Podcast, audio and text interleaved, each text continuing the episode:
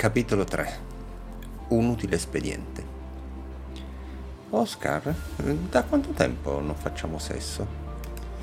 Lui la guardò stralunato con la sigaretta a mezz'asta, lasciando perdere il gioco di ruolo online che girava sullo schermo e che lui usava sempre quando voleva mettere il cervello a mollo. Non avendo avuto risposte, poiché il suo uomo continuava a guardarla con l'espressione di un cerco piteco a cui hanno chiesto di mostrare la teoria della relatività, incalzò. Dai, ti ricordi quando è l'ultima volta che abbiamo fatto sesso? Questa volta una risposta la ebbe. Notò con soddisfazione che Oscar aveva chiuso il gioco online di colpo, era segno che la sua domanda aveva fatto presa. Però non era proprio nel tono che si sarebbe aspettata e con le parole che avrebbe voluto. Sentirsi dire: Ma che cazzo stai dicendo? A voce alta, quanto si stentoria. Le faceva male due volte. Una perché è sempre brutto sentirsi gridare addosso a parte l'uomo che si ama. E un'altra perché si sentiva frustrata nel suo tentativo di fare qualcosa, non sapeva cosa, ma la mail parlava chiaro e il tempo aveva preso a scorrere lentissimamente. Maledetto tempo, non passa mai quando sei annoiata e passa troppo in fretta quando ne avresti bisogno per fare tante cose. Il suo telefono sincronizzato con l'ora Gennarino al microsecondo adesso diceva, quasi annoiato da contare i secondi, solo 13 e 42 appena 5 minuti da quando aveva controllato l'ultima volta e 3 ore esatte prima dell'ora X.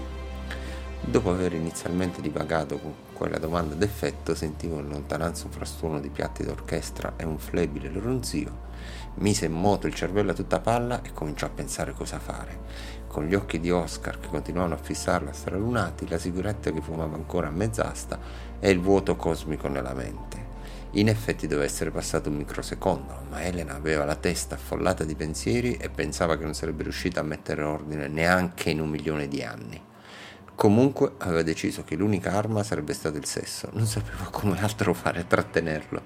Peccato che mancavano tre ore e che lei avrebbe dovuto trattenerlo ancora a lungo. Tre ore non sono poi tante quando hai un sacco di cose da fare. Quando ne hai da fare solo una e non sai come farla e ti trovi nelle condizioni di Elena in quel momento, diventano un'eternità.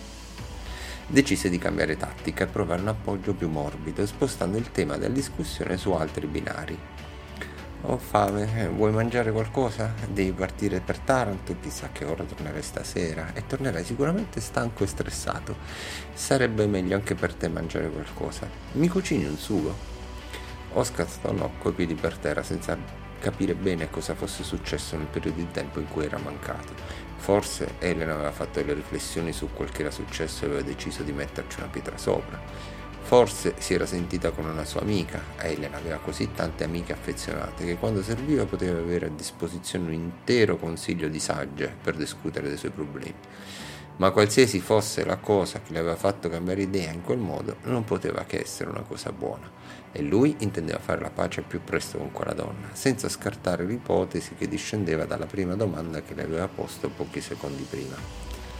Senza dire una parola, un po' gongolando dentro di sé per la pace ritrovata e un po' con la rabbiatura che ancora gridava dentro la sua pancia, Oscar si sforzò di assumere un atteggiamento normale e cucinare il sugo per Elena attività che a tutti e due, per motivi diversi, piaceva moltissimo.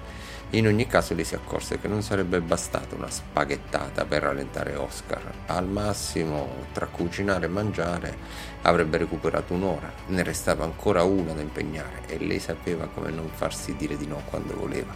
Era pur sempre una donna ancora molto affascinante, sperando che Oscar non glielo dicesse solo per secondi fini.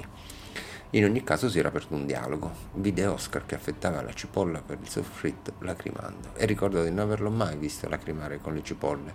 Quindi stava piangendo, anche se non sapeva bene per quale motivo, ragion per cui decise di coccolarlo un po'.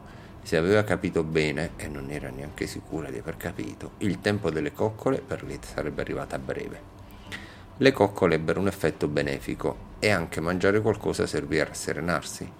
Ora restava da impegnare un altro paio di ore, almeno, e lei sapeva fare cosa fare e come farlo.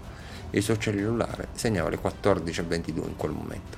Andò di filato in camera da letto e accese un paio di bastoncini profumati al sandalo. Non contento accese anche un emanatore mettendoci dentro olio essenziale a profumo di sandalo.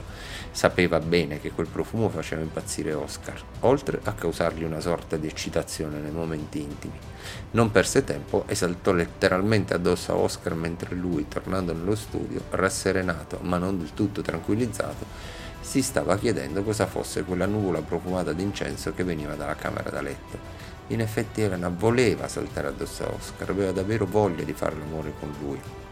Il pensiero che era passato per la testa come unica soluzione al compito che le era stato assegnato divenne un desiderio che prese vita propria e autonoma. Adesso Elena non avrebbe mollato Oscar prima di essere pienamente soddisfatta e al diavolo l'orologio, se fosse stato possibile in quel momento avrebbe voluto tenerlo con sé per tutto il pomeriggio, altro che 16.50.